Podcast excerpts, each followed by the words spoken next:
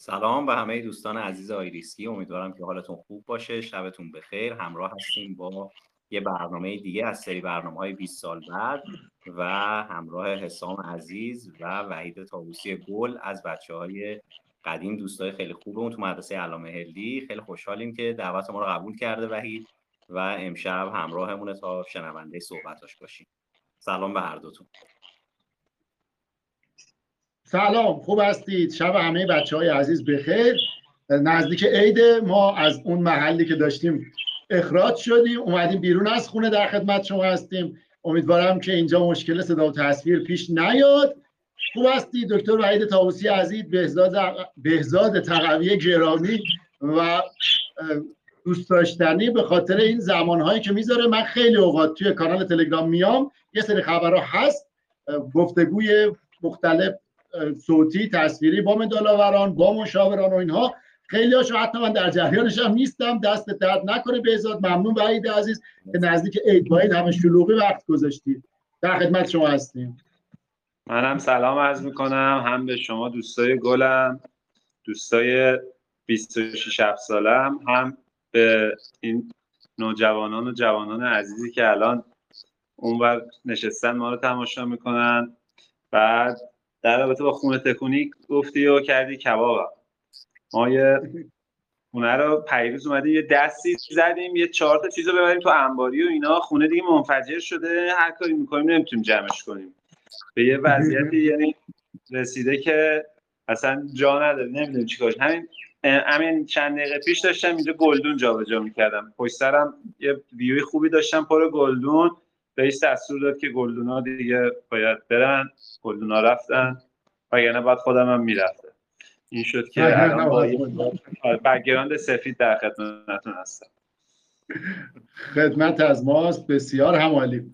خب بهزاد باز کار سخت با شما. یعنی ارتباط با بچه ها در طول برنامه. اینکه سوالا رو می‌پرسن از اونجایی که من هوش و حواس خوبی ندارم و تو می‌تونی چند تا کار رو با هم انجام بدی اون کار سختش با شما. من با وحید پرسش و پاسخ رو شروع کنیم. یه 20 دقیقه 25 دقیقه بیایم مزاحمت بشیم برای اینکه سوالای بچه ها رو بسیار عالی راحت سلامت باشی. خب وحید جان یه معرفی سه چهار دقیقه اول از خودت داشته باش. اونجوری که حالا ما توی اخبار و کانال تلگرامی و صفحه سایت و اینا یه معرفی کلاسیک از شما داشتیم. رشته و فعالیت ها و اینا. من اونجوری که دلت می‌خواد خودتو معرفی کنی چند دقیقه بگو داری چه می‌کنی یا چه مسیری رو تا الان اومدی ببین سه چهار دقیقه که خب هم کمه هم زیاده. یعنی آدم بستگی داره که چجوری بخواد از خود در واقع خودش رو معرفی کنه. من خب سال 73 وارد 73 دیگه آره 73 وارد راهنمایی علامه شدم. اون موقع دو تا علامه داشتیم راهنمایی. و یه دونه هم علامه علی دبیرستان داشتیم. 80 فارغ تحصیل شدم. تا 84 لیسانس هم رو گرفتم. مهندسی مکانیک در جامدات. بعد حالا سال 84 یه سالی کار کردم. 85 برای ارشد قبول شدم تا 88 بعد تو همین خلال هم ازدواج کردم هم کار می‌کردم و اینا. بعد برات بگم که ارشدم یه گرایش تخصصی تر از مهندسی مکانیک بود. گرایش سیستم های تعلیق ترمز و فرمان خودرو حالا بعدا اگه کسی خواست یه در رابطه با این توضیح میدم. همون زمان ها تقریبا از 85 6 تو دبیرستان علامه مشغول شدم به عنوان مسئول گروه پژوهش مکانیک. حالا شما شاید بگید بابا ولمون کن مگه یه مدرسه چی داره که مثلا مسئول گروه پژوهش مکانیک؟ اون زمان علامه هلی تقریبا تو هر مقطعش 200 دانش آموز داشت و دو تا مقطع بودن یعنی الان شده مثلا 10 و 11 و اینا. اون زمان اول دبیرستان و دوم دبیرستان پژوهشی داشتن. تقریبا 40 50 تا دانش آموز مستقیما خود مکانیک شرکت می‌کردن. مجموعه هوافضا هم حوازی مجموعه مکانیک بود. سه چهار تا معلم بودیم و مسئول کارگاه دستگاه تراش و فرز و اینا داشتیم. توی اونجا جوشکاری داشتیم. حالا باز در رابطه با کاری که می‌کردیم اگر دوست داشتن بچه ها پرسیدن بیشتر توضیح میدم. همون زمان ها توی یه برنامه تلویزیونی به نام روبوسازه اگه اشتباه نکنم شرکت کردم چند جلسه آموزش داشتم و چند تا مسابقه ساز ماکارونی و نمی‌دونم روباتیک و اینا رو سرپرست داوری بودم داوری کردم تا سالهای بعدش. همزمان توی دانشگاه آزاد بعدا شروع به تدریس کردم. یه دو سه سالی توی شرکت خصوصی کار می‌کردم و حالا پارت تایم و اینا. بعد 93 اینطورا هم دکترای همین رشته رو وارد شدم یعنی دکترای سیستم های تعلیق ترمز و فرمان خودرو توی دانشگاه علم صنعت. فقط هم یه جا داره. یه نفرم اون سال میخواستش که من متاسفانه خوشبختانه قبول شدم و حالا در خدمت شما هستیم. الان هم توی زمینه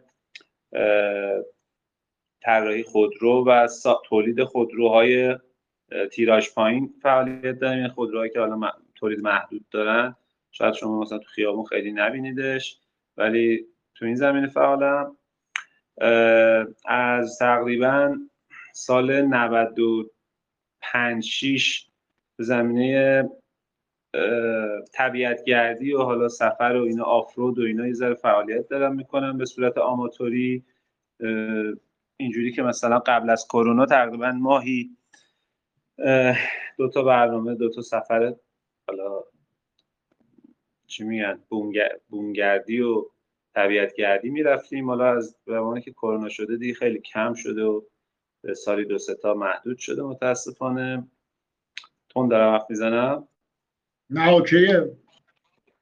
بعد یه تقریبا یه سال قبل از شروع کرونا یعنی اوایل سال 98 هم با بچه های دبیرستان یه خیریه ای رو راه اندازی کردیم. یعنی در واقع من شدم حالا یه جورایی مسئول این خیریه و با همکاری یکی دو تا خیریه دیگه و در واقع با جمعوری مبالغی که از بچه ها می‌شد. یه سری کارهای خیلی شروع کردیم. زمان کرونا که رسید اون اوج کرونا و اوایلش اواخر 98 و اینا ما حتی لباس گان برای این لباسایی که یه سره بودن اوایل پرستارا و پزشکا میپوشیدن. بهشون می‌گفتن گان. اونا رو تولید کردیم. یا الان ماسک از خارج وارد کردیم. ماسک خیلی خوب از هلند و اروپا وارد کردیم. رسوندیم برای پزشکا. خیلی کارهای اینجوری کردیم دیگه. بعد از اینکه یه مقطعی گپ یه گپی رو که تا به بهداشت خودشو برسونه ما رسوندیم. حالا یه قسمت خیلی کوچیکی رو ولی تلاشمون رو کردیم. حتی به تولید ماسک فکر کردیم ولی دیدیم حالا دیگه داره دست در واقع صنعتی توش زیاد شده ما خودمون رو کم کم از این کار کشیدیم بیرون. الان بیشتر روی بحث کودکان نیازمند نیازمند توی منطقه سیستان بلوچستان تو لوازم تحریر و کفش و ایناشون کار می‌کنیم. توی زمینه حالا خانواده هایی که بد سرپرستن یا بچه های بی سرپرست و یا مادرایی که مثلا حالا توان کار کردن ندارن و اینا کمکشون می‌کنیم. مبالغی یا افرادی که مثلا از کار افتاده شدن و اینا رو تعداد خیلی محدودی رو ما زیر پوشش داریم و خدمت میدیم تو این زمینه و خیلی بعد آره دیگه. الان هم همیشه تو فرزانه آره تو فرزانه گندو هم الان یه روز در هفته میرم درس میدم. همین پژوهشی رو ولی دیگه در واقع عنوانش از مکاترونیک. ترکیبی از مکانیک و الکترونیک کارهای رباتیکی و کارهای مشترک اینطوری رو انجام میدیم. اونجا در واقع باز دو تا معلم دیگه بهم کمک می‌کنن. سه نفر هست بسیار خوب. ببین من یه جمعندی آره. سریع بکنم. بعد تو خودت بگو آخر شغلت چیه؟ مهندس مکانیک حوزه طراحی ترمز تعلیق و فرمان خود رو به علاوه بومگردی و گردشگری و برگزاری تور خیریه هلی معلمی تو حوزه پژوهش. خب تو حالا به بله. شغلت چیه؟ یه جا ازت بپرسن مثلا اون روزی که رفتی خواستگاری گفتن شغلت چیه؟ چی گفتی؟ اون موقع بیکار بوده. اون موقع سرباز بودم یا دانشجو بوده اون زمان. اون موقع که رفتم ولی الان دارم خواستگاری بپرسن شغلت چیه؟ میگم که بیشتر هم مهندس مکانیک رو میگم به عنوان شغل دیگه. دارم یعنی کاری که بیشتر بیشتری زمان هم ازم می‌گیره اونه. تقریبا پنج روز در هفته مثلا کارم یه چیزه. حالا اون بحث خیریه که شغل نیست. یه چیزی هم عجیب اون می‌ذاریم. بعد بونگردی و اینا حالا میگم طبیعت گردی اینا بیشتر تفریح همه تا بحث درآمدی اصلا نه نداره برام. و تدریس هم خب چون باز یه روز در هفته است البته که از نظر من معلمی اشرف مشاغله. یعنی چون واقعا یه سطح خیلی بالاتری داره از شغلای دیگه از نظر ارزشی. به نظر من اون معلمیه برای من ارزشش از کاری که کارهای دیگه که می‌کنم بیشتره. بسیار خوب. دمت گرم. اینجا یه هندونه هم برای ما باز کردی ولی ما سوال سختمون رو می‌پرسیم. خب نوشابه این نوشابه بود. هندونه مونده ها. مونده خلاصه من کار ندارم. من سوال سخته رو می‌پرسم. بقیه مهمون ها ایران نبودن دسترس نداشتیم. می‌گفتیم دورن تو قربت دلشون میشکنه. زیاد اذیتشون نکنیم. تو بالاخره زیاد دور نیستی میشه سوال پیچیده ترم پرسید بذار یکی یکی شروع کنیم؟ خب ببین ما الان هم داشتیم میشیدیم حواست باشه با وحید نمی‌تونی کل کل کنی. آره خطرناکه بگه کار آره بسیار خب الان داشت 23 می‌گفت که از سال آینده تولید سمند و پژو 405 متوقف میشه. یه سری خودرو رو گفت تارا و نمی‌دونم کاسد و فلان و اینا بخواد بیاد. آیا از تخصص بچه های داخلی بذار سوالمو کامل بگم. می‌خواد نمی‌خوام شواری باشه. می‌خوام یه جایی یه اتفاق بیفته.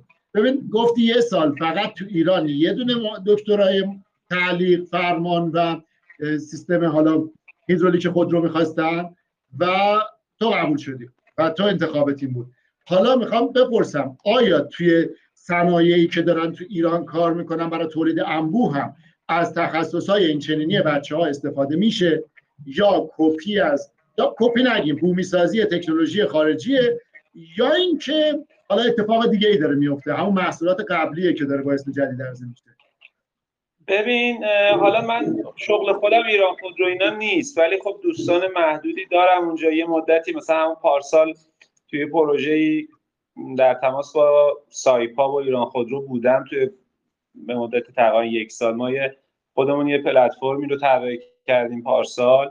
اگه سرچ کنن بچه ها وای پی 110 یه گروه کوچیکی بودیم برای یه شرکت این کارو کردیم و حالا به تولیدم نرسید. فکر نمی کنم هم هیچ وقت برسه.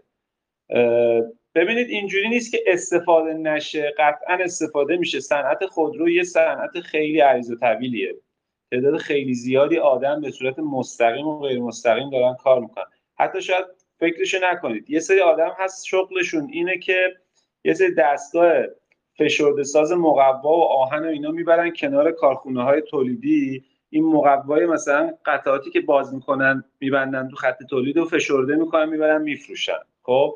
یعنی حساب کن تو همین یه تیکه فقط چند تا شغل هست.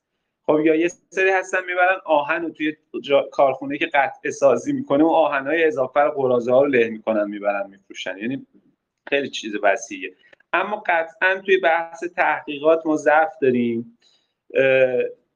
وقتی که خودروهایی تولید شد که در واقع برای مردم جذاب بود و سودآور بود مثل پراید و پژو این دوتا خودروساز به جای که از سود فروش اونا به فکر در واقع سرمایه گذاری توی طراحی برن بیشتر رفتن به سمت فروش و سود لحظه ایشون علتش هم حالا اینه که مثل خیلی کارهای دیگه هم ضعف مدیریتی دارن. کار تولید بهینه نیست. خیلی ریخت و پاش زیاده. همیشه هم نگیم آقا خوردن و بردن و اینا نه. ولی خب ضعف اینطوری دارن. باعث میشه که الان تقریبا همه قطع سازا طلبکارن از خودروسازا. با وجود این همه گرونی و فروش های سرسام و عجیب غریبشون. روی این حسابه که نمیشه گفت از تخصص ها استفاده نمیشه ولی به اون اندازه کافی هم استفاده نمیشه واقعا. من دوستانی دارم که تو صنعت خودرو به صورت حالا part time یا full time فعالن دارن کار می‌کنن. سوال بعدی این بود که حالا این خودروهایی که داره میاد چقدرش داخلیه؟ ببینید شما حتی اگه برید یه طرح و طراحی کامل و نقشش رو بگیرید بخواید خودتون تولید بکنید قطعا به یه فضای مهندسی نیاز دارید. یعنی یه سری آدم مهندس باید بیان بفهمن این نقشه چیه چجوری باید اینو تولید کنید. حالا یه خودروی مثل سراتور رو شما میرید کلا خطش هم برمیدارید میارید. قالبش هم می‌خرید میارید. یه خودروی مثل این تارا میرن نقشه ها طراحی رو می‌گیرن ولی مجبورن خودشون دیولاپش کنن طراحیشو توش دست ببرن اینا. خب قطعا فرایند مهندسی روش اتفاق افتاده اما نمیشه گفت صد درصد ملی و بومیه. مثلا شما همین موتور ای که سمندا و دنا و اینا می‌ذارن و به عنوان موتور ملی می‌شناسیم ولی در واقع یه شرکت آلمانی اینو طراحی کرده حالا license ش مال ماست. جوری که مال همش طراحی خودمون باشه. حتی اون آلمانی اشتباهی که داشته این بوده که فرایند تولید رو با تکنولوژی موجود در آلمان در نظر گرفته. موقعی که ما خواستیم اینجا تولیدش کنیم نتونستیم اون کارا رو بکنیم. این بود که 7 اوایلش موتور خوبی نبود. الان تازه که تونستن یه ریزاینش کنن بهبودش بدن برای ما مناسب شده. چون تکنولوژی تولید باید با در واقع اون نقشه ها و طراحی همخونی داشته باشه با هم مچ بشه یه ذره داستان داشته ولی الان خوب شده. حالا تارا اینا هم همینطوریه. توی تولید قطعات بدنش باید یه تکنولوژی به نام هات استمپینگ استفاده بشه. این ورق داغ می‌کنن پرس می‌کنن. همین که داره فرم می‌گیره یه دفعه سردش می‌کنن. دید مثل شمشیرهای سامورایی که از کوره در میان چکش می‌زنن می‌کنن توی آب سرد یه همچی کاری رو باید باش بکنن تو ایران نداریم. چیز عجیب غریبی هم نیست. و خودروسازا نه. مثلا ما می‌خواستیم پارسال اینو انجام بدیم که موفق نشدیم راضیشون کنیم. مثلا 50 میلیارد سرمایه گذاری حاضر نشدن.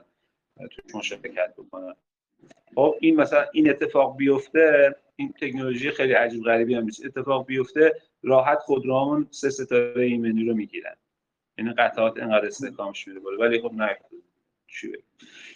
اینی هم که سمند و پژو داره جمع میشه اتفاق عجیبی نیست. چون 60 70 درصد قطعاتشون با دنا و حالا نمی‌دونم سورن و نمی‌دونم اینا مشترکه. یعنی پلتفرمشون پلتفرم سمند و دنا یکیه. خب یعنی حالا سمندم جمع کنیم مثلا 20 درصد قطعات رو دیگه شما نمی‌بینید. ما 80 درصد بقیه زیرو هموناست خب موتورم که همون تقریبا یک سیون توربو حالا یه کارای اینجوری دیگه. خیلی فرقی نمی‌کنه. حالا پرایدم که باز با خانواده تیبا و چیز یکیه تقریبا 50 درصد 60 درصد با تیبا و کویک قطعات مشترک داره. میگم اینکه یه چیزی جمع میشه گول نخورید. قرار نیست خیلی مثلا اتفاق بهتری بیفته. اتفاق خوبیه حداقل قیافشون عوض میشه. آدم دل زده نمیشه. خیلی مثلا اینکه طولانی صحبت کردم تکنیکی رفتی تو کار خودرو. آره. من خودم آره. علاقه مندم به خودرو و دوست دارم. آره, آره یکی دو بار هم دیگرم تو این حوزه دیدیم. ولی حالا بیایم یه ذره دانش آموزی ترش کنیم. یکی در میون من می‌پرسم آره. دیگه. یه دونه از حال یه دونه از گذشته. گفتی دهه هشتاد علامه لی مسئول پژوهش تو حوزه حالا دهه هشتاد. آره و هشتاد خوبه. آره من فکر کنم آموزی ما میگی. آره. نه دانش آموزی که دارم برات. من هنوزم پودر آلمینیوم وقتی می‌بینم یادتو میفتم حالا شاید الان نگم شایدم بگم. ولی دهه هشتاد میگم.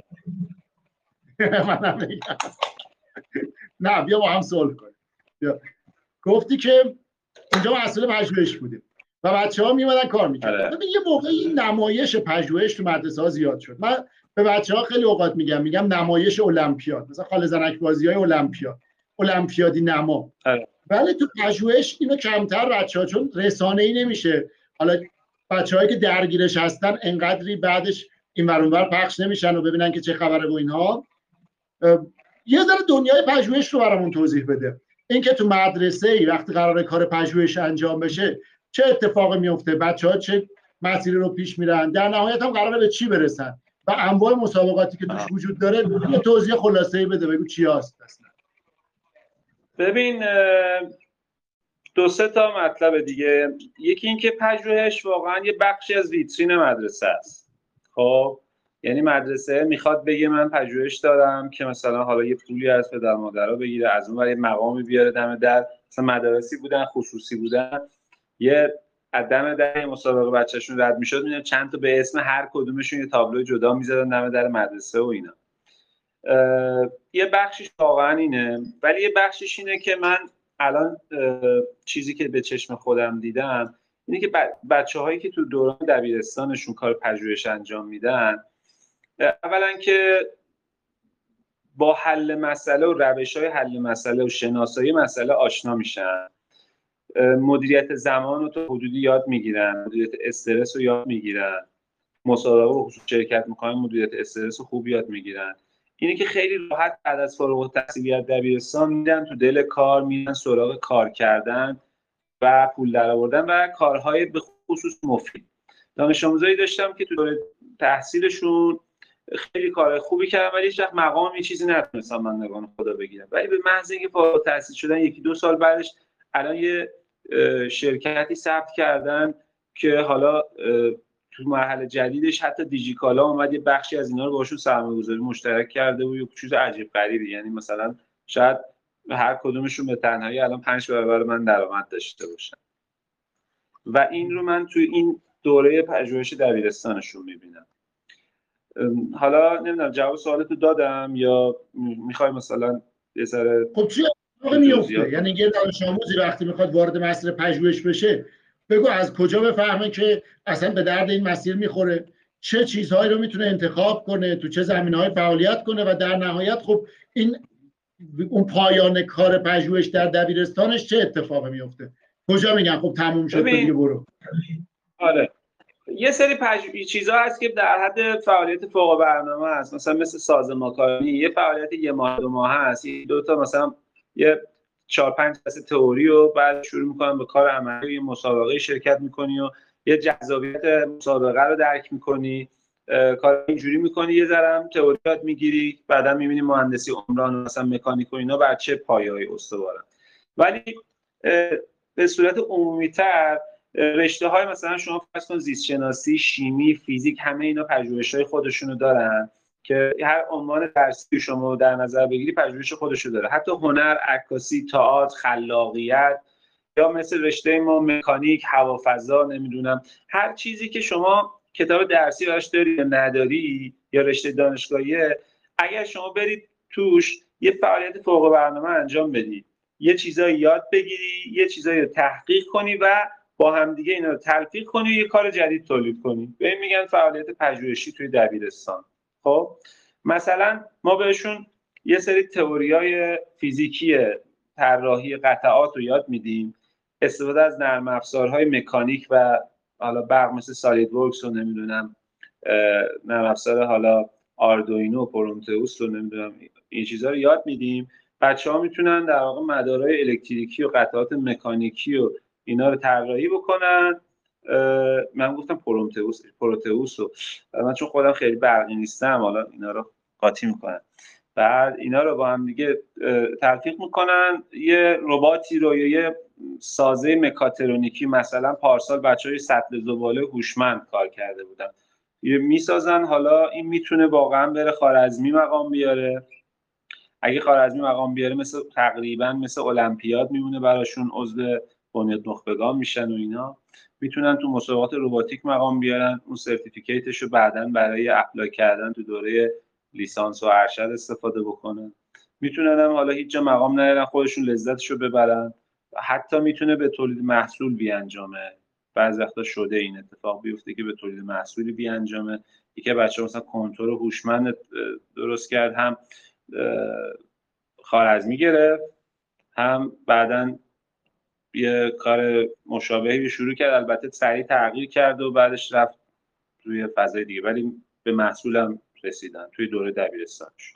این حالا تو رشته خودم. مثلا تو زیست شناسی مثلا می‌خوام ببینن آقا یه گیاهی اگر نمی‌دونم فلان کودو بهش بدیم یا ندیم چه اتفاقی میفته فلان مثلا ساعت نور کم و زیاد بشه چه اتفاقی میفته کاری که کارهای آزمایشگاهی و سعی و خطایی رو که بر پایه یه علمی باشه رو کلا بهش میگن پژوهش دیگه. بسیار عالی. خب بذار یه سر به بهزاد بزنیم ببینیم از بچه ها چه خبر چه سوالایی رسیده و چطوره. یه وقت سوال بچه ها بی جواب نمونه بعد دوباره برگردیم سوالای خودم رو من بپرسم. بهزاد دوست هم چه خبره؟ چی می‌پرسن بچه ها خب ببین من یه موردی دارم که حالا از صبح که بچه ها می‌دونستن که وحید مهمونمونه توی یه گروه در واقع بچه ها سلکت شده ای از بچه ها که اونجا حالا یه سری کارهای آزمایشی رو ما انجام میدیم. از بچه ها پرسیدم که مرتبط با بحث خیریه. حالا این سوالمو می‌ذارم جلوتر می‌پرسم که حالا اگر تو رسیدی به بحث خیریه بعد سوال وحید میریم و اون سوال رو اونجا ازش می‌پرسم. اما در مورد صحبت می‌کنیم. توی این قسمت پژوهش یکی از بچه ها پرسیده حالا سوال مشترک گفته که آقای دکتر خلینا میشه یه گروه پژوهشی آی ریسک هم را بندازیم آقای تابوسی هم بشه مسئولش. و آیا اصلا امکان انجام فعالیت پژوهشی به صورت آنلاین وجود داره؟ این رو پرسیدن بچه ها اینو باید وحید بگه من نمی‌دونم. ببین خودت می‌دونی دیگه امسال پارسال و پیارسال توی این بحث کرونا آنلاین شد کلاس ها خب خیلی فضا عوض شد. یه کارایی رو به خصوص ببین کارهای ما که مثلا بحث کارگاه و اینا داره خیلی کمتر میشه انجام داد. ولی خب یه کارهایی رو میشه تو پژوهش هم مثلا شروع کرد و آنلاین تا یه جای پیش برد ولی بالاخره آخرش یه آزمایشگاهی کارگاهی یه فضایی برای کار نیاز هست. وگرنه در حد تئوری پیش بردن الان مثلا یه مسابقه هست در حد ایده است فقط. مثلا یه همچی چیزایی رو میشه شرکت کرد. اما کار خوب و ترتمیز نیاز به چیز داره. من حتی یه مقطعی بود شاگرد خصوصی خارزمی داشتم. یعنی مثلا بعضی خانواده ها می اومدن مثلا می‌گفتن آقا من برای پسرم می‌خوام خارزمی چیز کنه و بیا شما مربی مثلا معلمش بشه. اتفاقا یکیشون سوم شد یکیشون استانی اول شد مثلا داشتم محدود. این کارم اتفاق افتاده. بستگی به ظرفیت خانواده و ظرفیت دانش آموز و ظرفیت معلم و اینا یه کارایی میشه کرد. ولی خیلی آنلاین نیست. آنلاین نیست. بعد من گهگداری بهم پیغام میدن مثلا میگن آقا ما می‌خوایم بریم مسابقه پژوهشی یا می‌خوایم برای جشنواره خوارزمی آماده بشیم. ایده شما چی دارید میگم خب اگر من ایده داشته باشم خودم روش میرم کار می‌کنم. آیا این تو معلم پژوهشی عرفه؟ آره. ببین نه من خودم خیلی ایده دارم. خب ایده بوده که 7 ساله دارم به دانش آموزا میدم. کسی همتشو نداشته این ایده رو تموم کنه به یا به یه نقطه خوب برسونه. مثلا همین صد زبالهایی که بهتون گفتم پارسال بچه ها خیلی هم خوب شروع کردن ولی امسال به بهانه درس و فشار درس کارشون ادامه ندادن. اگه ادامه می‌دادن قطعا به یه نقطه خوبی می‌رسید. به هر حال یه چیزایی هست ایده هایی هست که من خودم سه چهار سال داور خارزمی بودم استانی و کشوری حتی. یعنی فرایند داوری رو می‌دونم. حالا نوع چجوری ایده بدی چجوری کار بکنی؟ بله میشه ایده معلم می‌تونه ایده بده. ولی اون ایده معمولا جواب میده که واقعا از دل بچه در اومده باشه. بچه خودش بهش ارق داشته باشه و مسئله ای باشه که خودش باهاش روبرو شده باشه. مثلا داشته مثلا یکی بودش که برای شمردن باباش تو بانک بود یا مادرش تو بانک بود باباش کارگاه سی داشت شدمه رفته بود یه دستگاه مهرزن این چکای ترابل درست کرده بود. خیلی کار قشنگ و تمیزی. یعنی حالا مقام برده ولی محصولی رسید به چیزی تو زعفران بحث پاک کردن زعفر محصولی بود که رفت بالا و مورد تحسین قرار گرفت. حالا یه ضعفایی توشون بود نتونستن مقام کسب کنن. ولی ایده هایی که از دل بچه ها بجوشه خیلی بهتر از اون که من بهش بگم آقا این کار رو انجام بده. خب پس این خیلی خبر خوبیه. پس بچه ها اگر یه موقع به ذهنتون رسید حالا دقدقه های دوروبرتون رو ببینین چیه. حالا با توجه به اینکه شما از جاهای مختلف هستین و تو شرایط مختلف زندگی می‌کنید اگر احساس کردید یه دغدغه‌ای ای دارید خودتون و اطرافیانتون و شاید بتونید با پروروندن یه ایده و کار روش اون رو کار رو تسهیل بکنید حتما به ما اطلاع بدین. ما هم از آقای دکتر مشورت می‌گیریم و پاسخش رو بهتون میدیم که بتونید اون کار رو انجام بدین توی شیوهی درست. مرسی. حالا من دوباره بعدا سوالات بعدیمو می‌پرسم. سلامت باشی. بهزاد تا حالا نرفتی هر طرف بچه ها. الان من یه سوال وحید این که داری می‌خوری چیه؟ این چای نبات چای ترش ترشه با نبات. نه چای معمولی نیست. رنگش من چون دیدم رنگش مشکوکه حقیقتا این نباتم گذاشتم توش که سوال پیش نیاد. بعد چای نبات. یه جور چایی ترشه. با نبات. از تو وعیده. بهزاد من هر بار اتاق وحید رفتم هر جایی که کار می‌کرده مثلا یه قفسه کتاب داره یه میز کامپیوتر داره و اینا یه قفسه هم دمنوش داره. انواع دمنوش ها اونجا یعنی از در اتاقش وارد میشه بوی عطاری میاد. خب این دمنوش های مختلف از جاهای مختلف. بعد شناسنامه های هم داره ها. مثلا این برای این ویژگی خوبه از اینجا آوردم انقدرشو باید با این دم کنی. یعنی داستانی قشنگ با این دمنوشا داره. خب من الان گفتم شاید از این دمنوشای مخصوص خودش آماده کرده. عجیب بود گفت چایی اصلا خیلی عجیب بود به وحید نه چای نیست. چای نیست. دمنوشه. بهش میگن چای ترش نه اسمش خیلی ساده بود. یعنی به نسبت اون چیزایی که من از تو انتظار داشتم حالا انتظارشم خیلی اسمش عجیب. غریب باشه من نفهمیدم. چای مکیه بگم.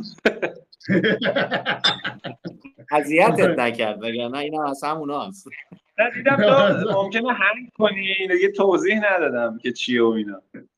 آره واقعا. نه هر دفعه گفتی من گفتم بله بله بله. ولی خب واقعا نفهمیدم چی به چیه هیچ کدوم من جرئت نکردم بعدا تست کنم. یعنی تو گفتی نه چیز خاصی نیست که حالا البته اینم بگم تو محل کار من این کارا رو می‌کنم همیشه باعث میشه فقط زیرابم بخوره. یعنی یه سری می‌رفتن یادم تو محل کار یه قوری چیزم داشتیم شیشه ای خوشگل هم داشتیم تو این دم می‌کردیم. بعد می‌بینیم نصفش نیست.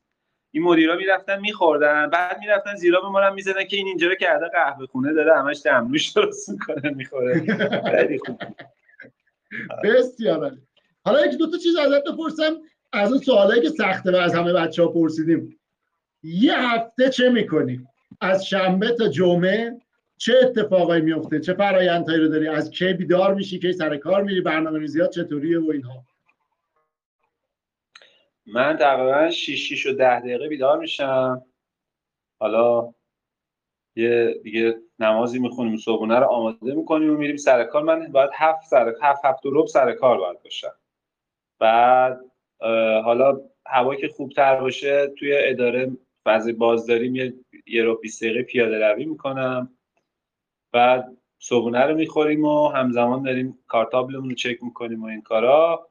دیگه ساعت مثلا فرصتی پیش بیاد تو اونجا حالا مطالعه ای بعد وقت انجام میدیم. معمولا هم کارمون یه جوری جلسه زیاد میریم کارگاه زیاد میریم و اینا کار در واقع بالا سر تولید میریم و اینا. محیط کارگاهی میرم. تا ظهرا بعضی وقتا اگه فرصت بشه میرم از باشگاه اداره استفاده می‌کنم. الان به خاطر کرونا یه ماهی تعطیل شد. گفتم رزمی کار می‌کنم. قدیم تو دبیرستانم. اگه یادتون باشه رزمی کار می‌کردم. یه کلاس کنفو داشت. بعد الان یه چند روز باز آره آره باری کرد استاد دائمی. اتفاقا امروز هم با هم یه جا همکاری بعد دیگه بعد از اونم حالا یه رو به چهار تا چهار رو چهار و بیست دقیقه محل کار را میفتم میام خونه و حالا اگر فرصتی باشه استراحتی چایی چیزی و بعد معمولا یه نیم ساعت یه ساعتی به کارهای خیریه رسیدگی می‌کنم. یه کارهای خونه رو باید کمک کنیم بالاخره چون همسرمونم از خودمون کارمنده. و حالا اگه فرصت بشه به کارهای دانشگاهی و اینا می‌رسم. و بعدم که حالا قبل خوابم یه یه رو 20 دقیقه مطالعه و مرتبه خواب. این روزایی که سر کار میرم پنجشنبه هام که حالا یا میرم مدرسه درس میدم یا میرم سفر پنجشنبه جمعه ها رو.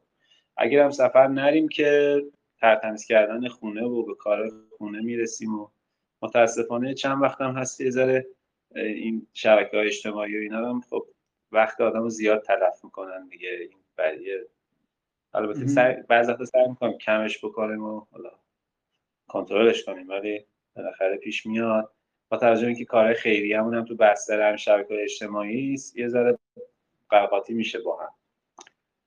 دیگه چی بگم؟ مثلا حالا سفر و اینا هم که گفتم میرم دیگه. پنجشنبه جمعه خیلی وقتا خب حالا پیش میاد. یا پنجشنبه یا پنجشنبه جمعه یا فقط پنجشنبه سفر کوچولویی میریم. یکی دو روز الان 20 هم داریم ها سفر کبیر داریم. نمی‌تونم بیام باهاتون. نمی‌تونم شرمنده. ما رو نمی‌برید. خیلی آره. سفر خاصیه. چیز نیست. هر کسی نمی‌برید. آره فهمیدم که ما رو نمی‌برید. خب و اما خیریه. حالا داستان بله. وقت تلف شدن و شبکه های مجازی و اینها رو گفتی. این خیریه ایده خیلی قشنگی بود که خودت شروع کردیم و بچه هم حالا چه تو ایران چه بچه که کشور دیگه هستن همراهت هستن. یه بله. فضای حالا اینکه چه کارایی انجام میشه؟ خب یه تیکه از کاری که گفتی برای بچه های سیستان داره کار انجام میشه. اول کرونا مثلا برای پزشکان کادر درمان ماسک گان لباس های پوششیشون اینها. و فضاهای دیگه. حالا من می‌بینم گهگداری برای خانواده که نیازمندن یا کسی که نیاز به حالا توان بخشی داره معلولی هستش و اینها داره کار خوبی انجام میشه. اون تیکه ها به کنار. چون بچه ها با فضای خیلی ها احتمالا آشنا هستن با اون کاری که انجام میشه. اما می‌خوام به عنوان کسی که خودت درگیر کار اجرایی خیلی هستیم بگیم وقتی که میری و مثلا یه اتفاقی رو باعث میشی. یعنی میری مثلا یه جایی یه بچه هایی رو مثلا کمکشون می‌کنی یا یه خانواده که حالا الان از کار افتاده هستن رو کمک می‌کنی. منم دیدی که خودم دارم. یعنی یه موقعی بهش فکر می‌کنم. اون کارتون جودی عبوته اون موقعی که مثلا به نوانخانه می اومدن یه سری آدما مثلا لباسای کهنه‌شون رو می آوردن می‌گفتن خب اینو برای بچه ها آوردیم. خود جودی همیشه مخالف بود. می‌گفت وای من متنفرم از اینکه بخوام از کسی کمک قبول کنم و اینها.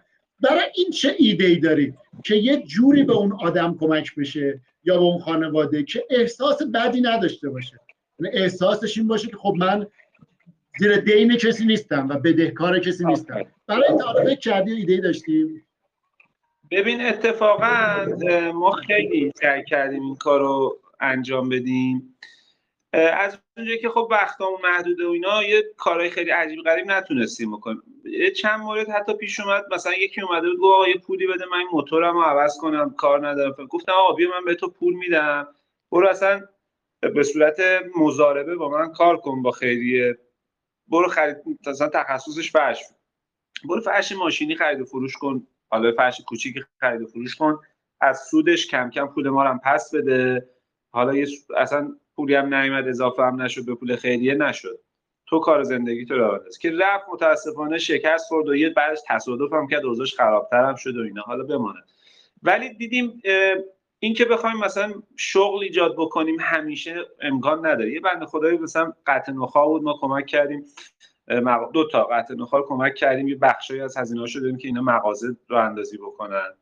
یکیشون حالا یه دو سه سالی هم داشت مغازه و اینا رو ولی حالا مثل که شهرداری اون شهرشون کارشو خوابون ولی به هر حال یه بخشی از هزینه های زندگیشون می‌داد. یا خیلی وقتا اینو به صورت ما وام در اختیارشون می‌ذاریم. اونایی که امکان باز پرداخت دارن. مثلا پنج تومن ده تومن وام در اختیارشون می‌ذاریم. بر اساس توانشون هم ازشون می‌خوایم که حالا اینو پس بدن. خیلی هم مثل بانک و اینا مثلا آیزامه میاد. مثلا دوستمون می‌نویسه آقا من اینو می‌شناسم اون میشه زمانتش خب خیلی هم مثلا پا رو خرخرهشون نمی‌ذاریم که پس بدیم. الان مثلا داشتیم کسایی که 10 درصد 20 درصد 30 درصد وامشون دیگه تصویر نکردن. ولی خب به صورت وام در اختیارشون می‌ذاریم. درست که مثلا اینو که به ما پس میدن امسال من 10 تومن بهش پس بدم تو دو سال به من پس بده انگار 8 تومن به من پس داده با توجه به تورم.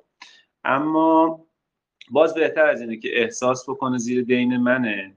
و بعدم سعی می‌کنیم تو مکالمه وقتی مثلا خیلی تشکر می‌کنن و اینا بهشون میگیم با ما داریم وظیفه‌مون انجام میدیم. حالا به شما لطف خاصی نکردیم که بگیم ما لطف کردیم شما مدیون مایید نه. این یه اتفاق بود خدای توفیق به ما داده. دوستای ما خدا رو دستشون به دهنشون می‌رسه یه پولی و وظیفه‌شونه به جامعهشون کمک کنن. در اختیار من گذاشتن. منم از وقتم و حالا انرژی می‌ذارم که به شما کمک بکنم دیگه. منتی سعی می‌کنیم سرشون نباشه. خیلی وقتا مثلا میگم دیگه سعی می‌کنیم دنبال راهکار بگردیم برای اینکه طرف رو شاغل کنیم. کار براش ایجاد کار ایجاد بشه. آره این خیلی خب شیک و قشنگه. منتها برای بچه ها هم خب اینو داریم. یعنی بچه ها که نمی‌تونن شاغل بشن. و وقتی شما میرید مثلا تو یک مدرسه ای به بچه ها میاد کمک می‌کنید حالا کتاب کیف کفش و غیره اون موقع حس بچه ها چیه؟ احساسشون اینه که خب از کجا این اومده؟ چرا؟ من چرا پدر مادر خودم نخریدن؟ و چرا داره به من کمک میشه یا نه؟ خوشحالن اینو می‌تونی بگی چه اتفاقی من خودم سوالم. بچه ها به من خدا وکیلیشو بگم سعی می‌کنم اون لحظه اصلا نباشم و معمولا هم نیستم اون لحظه. خب حالا به خصوص سیستان بلوچستان مثلا شما حساب کن 15 تا روستاه مثلا ما بهشون کمک کنیم من که نمی‌تونم همه اصلا یه دونهشون هم نمیرم خودم. ما از طریق شبکه رابطین محلی داریم. یه سری معلمه و اینا. حالا ما ازشون می‌خوایم که مثلا چه شکلی کار رو انجام بدیم. ولی معمولا حالا اونا با روشی عمل می‌کنن که شاید لزوما مورد تایید ما نباشه. ولی عکسایی که میفرستن فیلمایی که میفرستن معمولا بچه ها خیلی خوشحالن. متاسفانه عادت کردن به اینکه و می‌دونن که خب پدر مادرشون نمی‌تونن این کارو بکنن. بچههایی هستن که دمپایی ندارن پابره نمیرن میان. و وقتی مثلا کفش براش می‌خری طبیعیه که خوشحال میشه. چون به خصوص تو سن دبستان هم ما بیشتر کمک می‌کنیم. دیگه تو راهنمای دبیرستان یعنی دور اول و دوم دبیرستان متوسطه مت... نمی‌تونیم کمک کنیم. در حد همون ابتدایی رو کمک. خیلی اینجوری نیست که ناراحت بشن بیشتر خوشحالن یعنی از اینکه یه کادویی بهشون رسیده خوشحالن بسیار عالی. خیلی هم خوب. بهزاد یه سوال خیریه ای داشتی. گفتی از بچه ها رسیده و تو اون گروه آره من پایلوت آیریش آره صبح از بچه ها من پرسیده بودم که بچه ها اگر شما قرار باشه که به یک دانش آموزی مثل خودتون کمک بکنین چه ایده ای دارین و چه پیشنهادی دارید برای اینکه بتونید به این بچه ها کمک بکنید؟ و جالب بود برام که حالا تعدادی که قابل توجه هم هستن چه به صورت عمومی توی گروه نوشتن یا به صورت خصوصی برای من نوشته بودن بیشتر بچه ها میگن خب از لحاظ مالی ما الان اون استقلال رو نداریم که بخوایم خودمون چیزی رو به عنوان کمک مالی انجام بدیم در صورتی که حالا اگر امکانش فراهم باشه خیلی دوست داریم. ولی همشون خیلی اعلام آمادگی کرده بودن که اگر کسی نیاز به مشورت درسی داشته باشه نیاز به توضیح کتاب و کلاس و نمی‌دونم فعالیت های این مدلی داشته باشه ما هممون حاضریم که وقت بذاریم و اگر چیزی رو بیشتر می‌دونیم واسه هر کسی که نمی‌دونه این وقت رو بذاریم و کمکش بکنیم که اون درس رو یاد بگیره. حالا خب اکثر بچه‌هایی هم که همراه هستن با آیریس تعداد خیلی قابل توجهشون المپیادی هستن درس رو خیلی خوب بلدن. یا حالا دوستانی که درس خون هستن و بلدن مطالب رو گفتن ما حاضریم که وقت بذاریم. حالا به وحیدم دارم انتقال میدم که اگر این زمینه به ذهنت رسید که بخوای کانالی رو ایجاد بکنی برای بچه هایی که دوست دارن یاد بگیرن و از همسن و سالهاشون رو یاد بگیرن. یه سری مطالب رو خلاصه بچه های ما اعلام آمادگی کردن خیلی دلشون می‌خواد که این کار خیلی هم عالیه خیلی هم عالیه. حتما این حالا با اون دوستانی که داریم توی به خصوص سیستان و بلوچستان و استان مرکزی با این دوستان یه صحبت بکنیم ببینیم که اگه بشه این کانال رو بزنیم. خیلی خوب میشه به نظرم. اتفاق قشنگی می‌تونه بیفته. با همکاری آیریس بالاخره بچه ها به قول شما همه بچه که سطح درسی خوبی دارن برای خودشون هم تجربه خوبی میشه. آدم وقتی مطلبی رو درس میده برای خودش خیلی بهتر جامعه یاد میده آفرین. حالا این می‌تونه اون بخشی از بچه های راهنمایی و دبیرستان یا متوسطه که شده اسمش رو که الان میگی که کمتر تو اون حوزه فعالیت می‌کنیم تو اون زمینه می‌تونه خیلی کارایی داشته باشه. دقیقا. در هر صورت ما همراه می‌تونیم یه سوال دیگه هم دارم مربوط به ایرانگردی و مربوط به سفره. بپرسم؟ بپرس. الان بپرس من دیگه سوال سفری نمی‌پرسم. چون که یه موضوع دیگه که و چی داری اون پشت دوباره؟ دمنوش جدید؟ نه همون دمنوش قبلی دارم نگاش می‌کنم.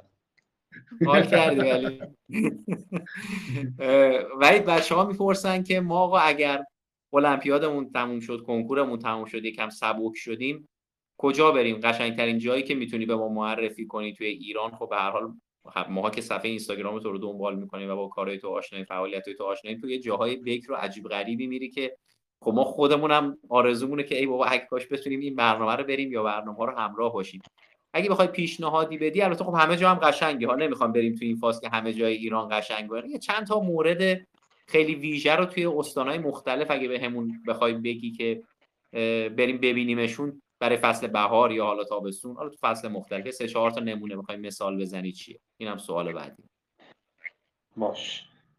جواب بدم الان آره. بگو ببین قشنگترین جایی که می‌تونید برید حالا این بازم نظر شخصیه دیگه کویره. خب؟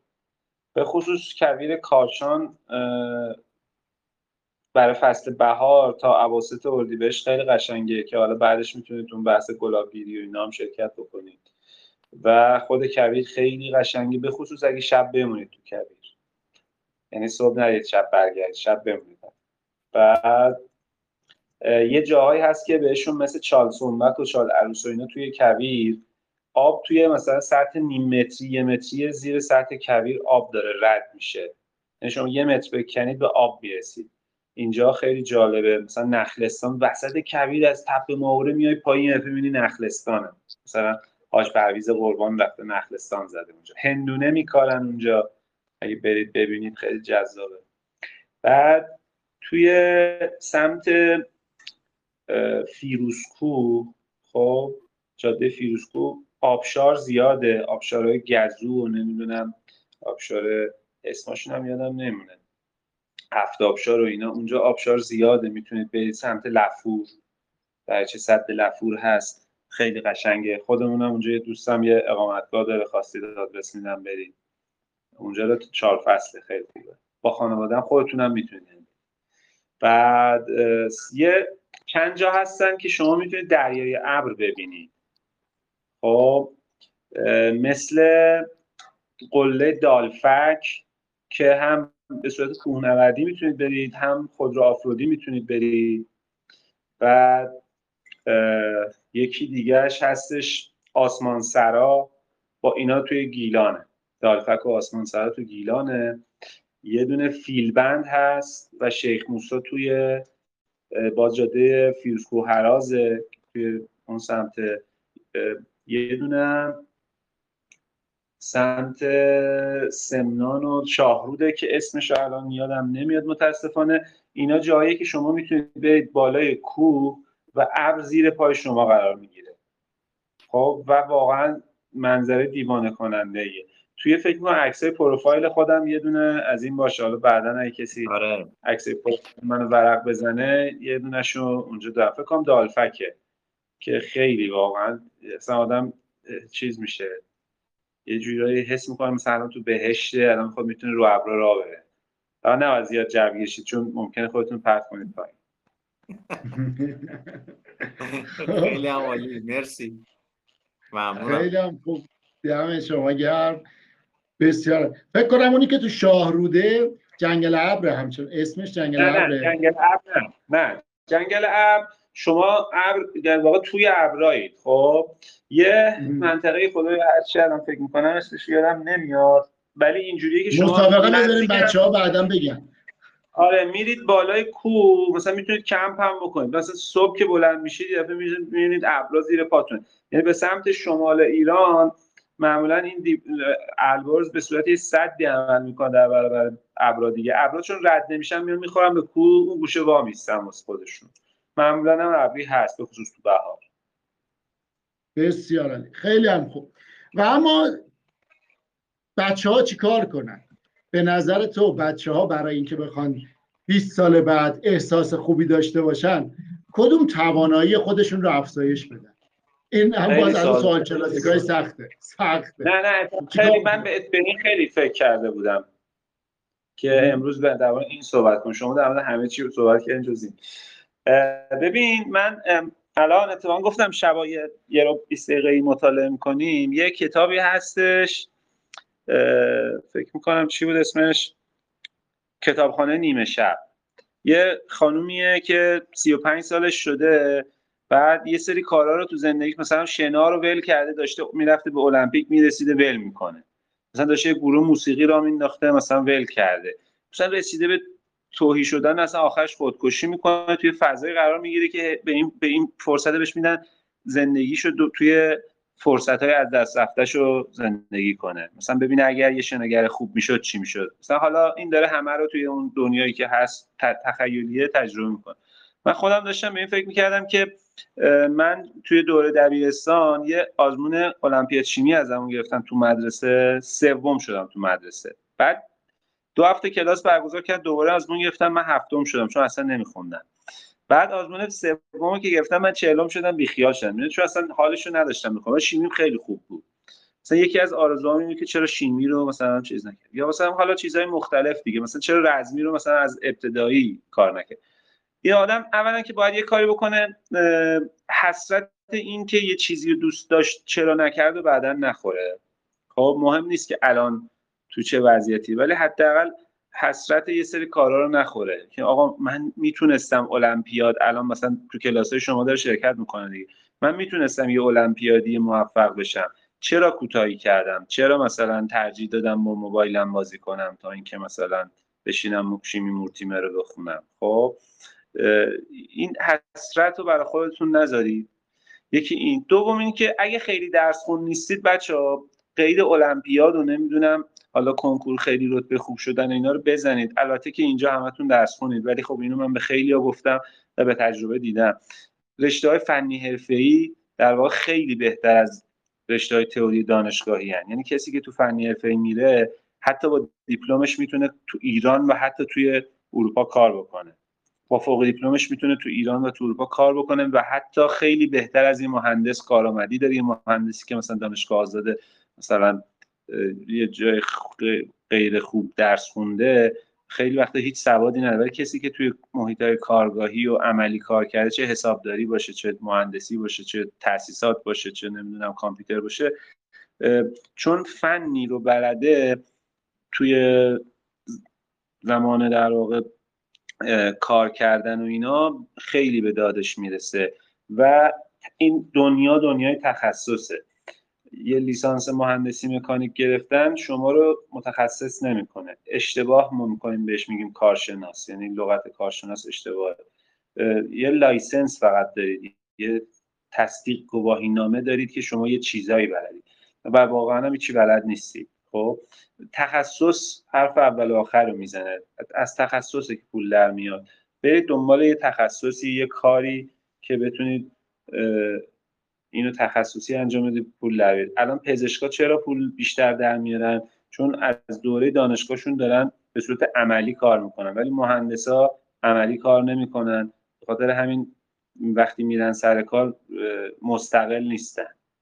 اما پزشکا به محض فارغ تحصیلی یکی دو سال بعدش می‌تونن مستقلا کار بکنن. اینه که تفاوت ایجاد کرده براشون نه اینکه صرف رشتهشون. نمی‌دونم جواب دادم؟ یه کمش آره هنوز دوست دارم بیشتر بری. یعنی تو گفتی برن فنی حرفه‌ای. چی رو حالا تو خودشون به نظرت قوی کنن؟ ما اگه برنامه قبلی رو دنبال کرده باشی هر کدوم از مهمونای پیشنهادی داشتن. مثلا زبان رو روش کار کنن. فعالیت های اجتماعی و اون به قول حالا بچه ها سافت اسکیل یا حالا اون توانمندی های نرمشون رو روش کار کنن بتونن کار گروهی انجام بدن برنامه ریزی بکنن و غیره. بله. به نظر تو کدوم چیزو الان فکر خیلی نیاز داریم ببین آیکیوی آدم؟ خب خیلی دست خود آدم نیست. چیزیه که خدا داده و حالا تو محیط خانواده تا 6 7 سالگی شکل گرفته به یه حدی رسیده. EQ باز اون هوش هیجانی خیلی زیادش دست خود آدمه. با یه ذره تمرین و ممارست می‌تونید EQ تون افزایش بدید که خب با IQ فکر می‌کنم در هم تنیده باشه یه بخشش ولی یه بخشش که دست خودتونه انجام می‌دید ولی حالا نمی‌دونم چقدر واقعی باشه یا نه. مثلا میگن ادیسون خیلی باهوش نبوده. بیشتر پشت کار داشته. هزار بار تست کرده تا هزارمیش به جواب رسیده لامپو تولید کرده. خب تونسته اختراع کنه. طبیعتا پشتکار خیلی مهمه. جدیت داشتن. من مثلا بگم الان زبان بخونید بله زبان باید بخونید. فکر می‌کنم حتی اگه می‌تونید برید زبان چینی یاد بگیرید. برید زبان غیر از انگلیسی یعنی چینی رو یاد بگیرید یا حالا ترکیه یاد بگیرید ترکیه استانبولی یاد بگیرید. اینا چیزاییه که ما خیلی باش سر حتی روسی یاد بگیرید اگه می‌خواید زبانی یاد بگیرید. اگه می‌خواید تو تجارت وارد اگه برای تحصیل و کار می‌خواید فکر می‌کنید بعدا برید آلمانی برید یاد بگیرید انگلیسی یاد بگیرید. بعد اما اسکیل های در واقع ذاتیتون بحث مدیریت در واقع خودتون مدیریت شخصی داشته باشید. حل مسئله رو و شناخت مسئله رو یاد بگیرید. اینا از همه چیز مهمتر مثل شما نابغه ریاضی و فیزیک هم باشید اما حل مسئله واقعی نتونید بکنید. نتونید یه اتاق وارد شدید مساحت این اتاق رو تخمین بزنید. خب به درد این که بردست یه اوستای بندان وایسید نمی‌خورید. خب یعنی باید یه ذره از اینکه پشت از پشت ویترین در بیاید. برید کار رو لمس کنید. برید کار تو دستتون بگیرید. خیلی خودتون تو تئوری محور کلا کار نیارید. بیشتر سعی کنید که با واقعیت خودتون رو رو کنید چه واقعیت های زندگی چه واقعیت های فنی و در واقع کارتون. بسیار عالی. دست درد نکنه. خیلی عالی بود. خیلی خوب بود. تا اولین نفر بودی که این ایده رو به بچه ها دادی که خودشون درگیر کار کنن. اگرچه حالا فرصت نشده یعنی کرونا یه ذره کار رو همه رو ضعیف کرد تو حوزه کاری. ولی جزء ایده های منه که بچه ها کلا باید از 8 9 سالگی شغل داشته باشن. نه اینکه کودک کار باشن نه اینکه شغل به معنای اینکه برن یه جایی مثلا شاگردی بکنن. ولی باید یک مسئولیت هایی در خونهشون یا حتی خارج از خونه داشته باشن. این مسئولیتی حالا تو خیلی جدی اینو گفتی و عالی بود. ممنون از تو. آره. ما رسیدیم سر یه ساعت و من خیلی امسال تصمیم گرفتم. یعنی از اسفند شروع کردم که می‌خوام امسال منظم باشم. ببینم که چی میشه تا آخرش. باز دوباره خراب میشه. سال دیگه هم همین تصمیم رو می‌گیریم یا نه. اگر نکته مونده که فکر نه نه. ببین نگفتم دیگه. همیشه ما میگیم از بعد عید شروع می‌کنیم. من از نیمه اسفند الان شروع کردم. یعنی از گفتم می‌خوام دیگه منظم باشم. در سال جدیدم اینجوری وارد بشم. ببینم چی میشه. فکر می‌کنی چه نکته یا چه صحبتی مونده که نگفتی و اون قضیه پودر آلومینیوم هم نگو. ولش کن. اصلا یکی من یکی تو رد. ولش کن.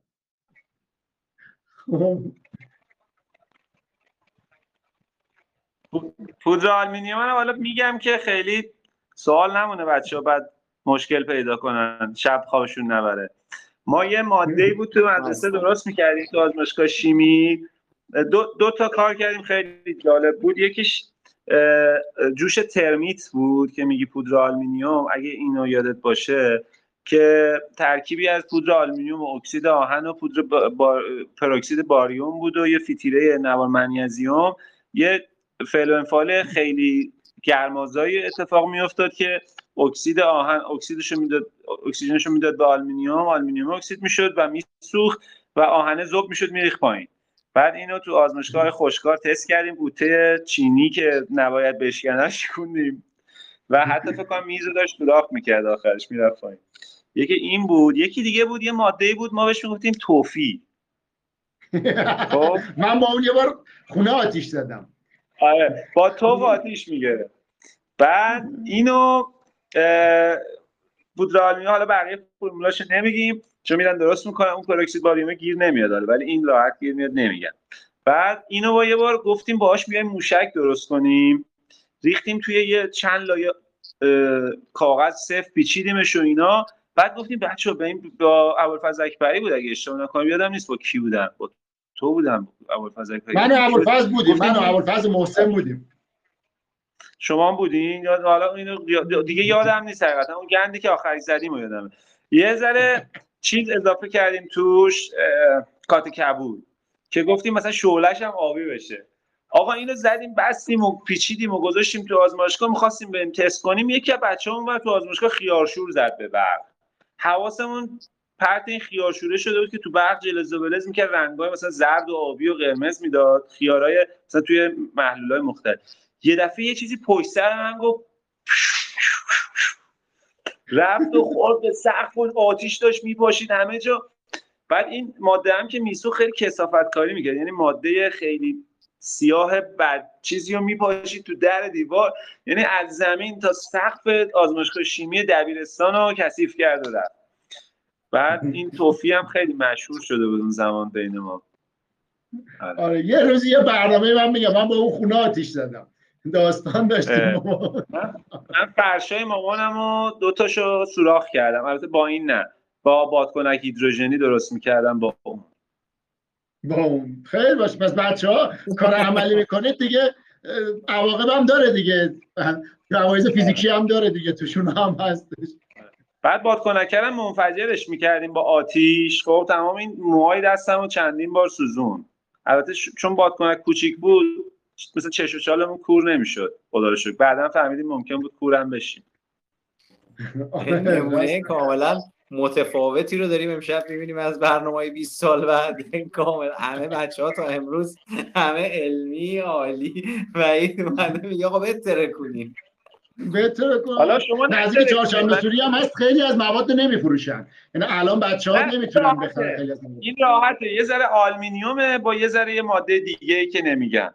دیگه خودشون آره. شیمی خوندن می‌دونن توی بطری آره. نوشابه و یه بادکنک می‌ذارید سرش درست میشه. می‌تونه بسیار خیر باشه. نه نگی نگو ولش کن. بسیار. بسیار صحبتی داریم از بچه ها چیزی رسیده جدید؟ نه من علی محمودزاده از اول برنامه با همون بوده میسم اخبر است مثل همیشه. من خیلی نگران میسم هم حسام برای که تمام برنامه ها رو از اول تا آخر بوده. این یه یا یه نقشه ای داره اون داره به موازات یه کاری انجام میده. یا قراره بعدا یه بلایی سرمون بیاره ولی همه رو حفظه. تو همه برنامه ها بوده و همه رو گوش داده.